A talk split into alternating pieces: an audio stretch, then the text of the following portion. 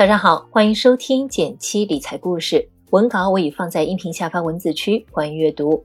电台粉丝专属福利，微信搜索“减七独裁，关注后回复“电台”，免费送你一份百万人受益的理财入门课，仅限每天前两百名，感兴趣的话及时领取哦。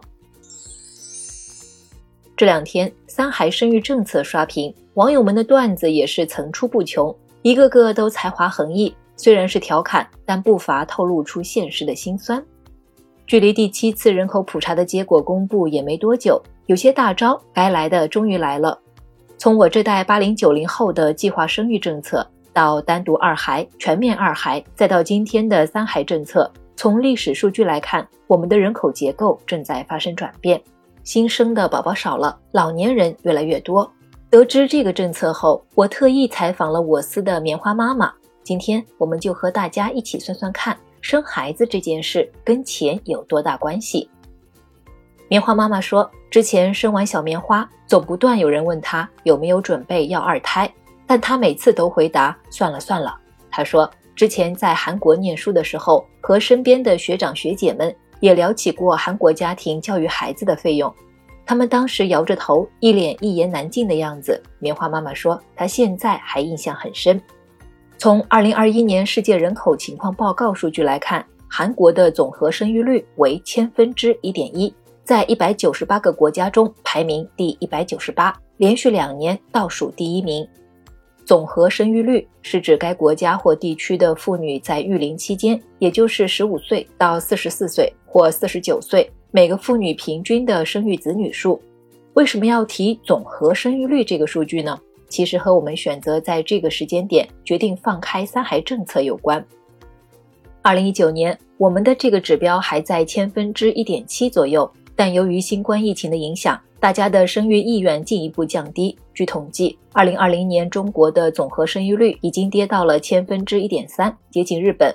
而国际社会普遍认为，千分之二点一才能够保持世代更替水平。如果到了千分之一点五，那么就到了人口下滑警示线了。这样的大环境下，刺激生育的政策便到了关键的时间窗口。如果我们把生育看成是笔经济账，那么无论你身在哪个城市，无论你是否决定生孩子、生几个孩子，我都会建议你动手给自己算一算。你可以简单将这笔账划分成生育成本、抚养成本和教育成本三块来看。第一，生育成本，这些费用各家情况都不同。给你分享一个规划思路，你可以把这笔费用再分成三档：基础型，既满足最基本的开支需求，不额外请月嫂照顾，大致需要两点五万元；中等型，产前检查更加全面，月子期间会聘请月嫂照顾，九万元；奢侈型，产前检查及生育期选择私立医院提供专门的服务，三十二万元以上。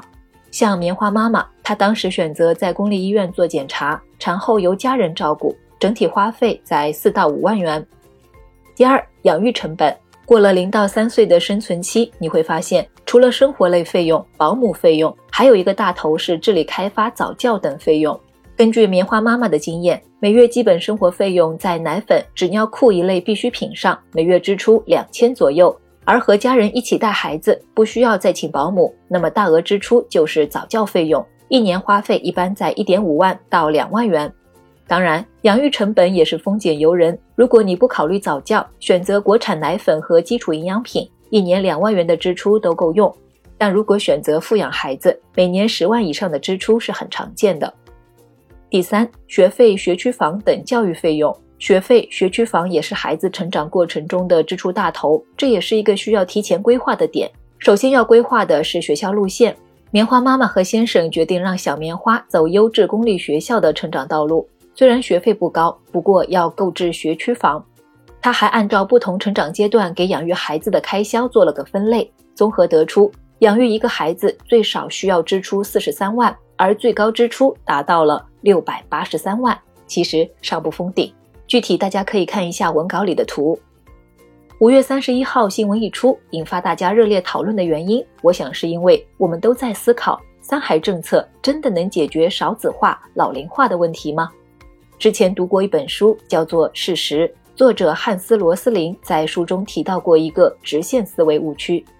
作者生前花了大量时间调研贫困地区人民的生活，他发现，越是生活在贫困状态的父母们，对生孩子的意愿更强，因为对他们来说，需要面对的是由于医疗条件不足造成的孩子夭折的风险，或是为了应对家庭需要，父母们需要更多劳动力。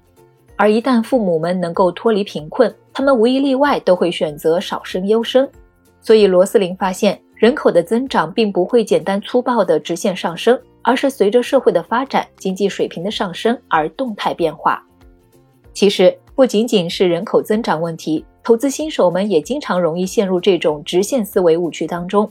刚开始投资一个月，碰上行情不错，收益不错，误以为自己股神附体。于是次月加投，势必收益率翻倍，睡觉都能笑醒。而参与投资一段时间，你会发现，无论是行情还是收益，呈现出来的曲线始终是波动的，并不会每天以一个固定收益率直线上涨。没有一个孩子会像婴儿时期一样无限长高。如果试图用多生孩子来解决根本问题，就像是进入了直线思维误区中。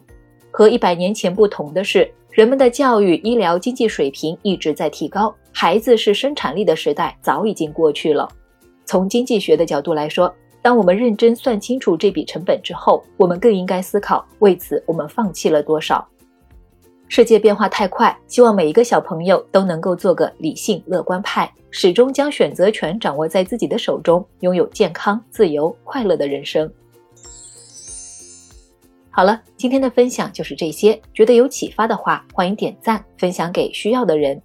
新粉丝朋友，按照文稿开头提示来领取你的专属福利。如果想边听故事边学理财，欢迎订阅我的电台。每周一到周五，我在这里与你不见不散。我们明天见，拜拜。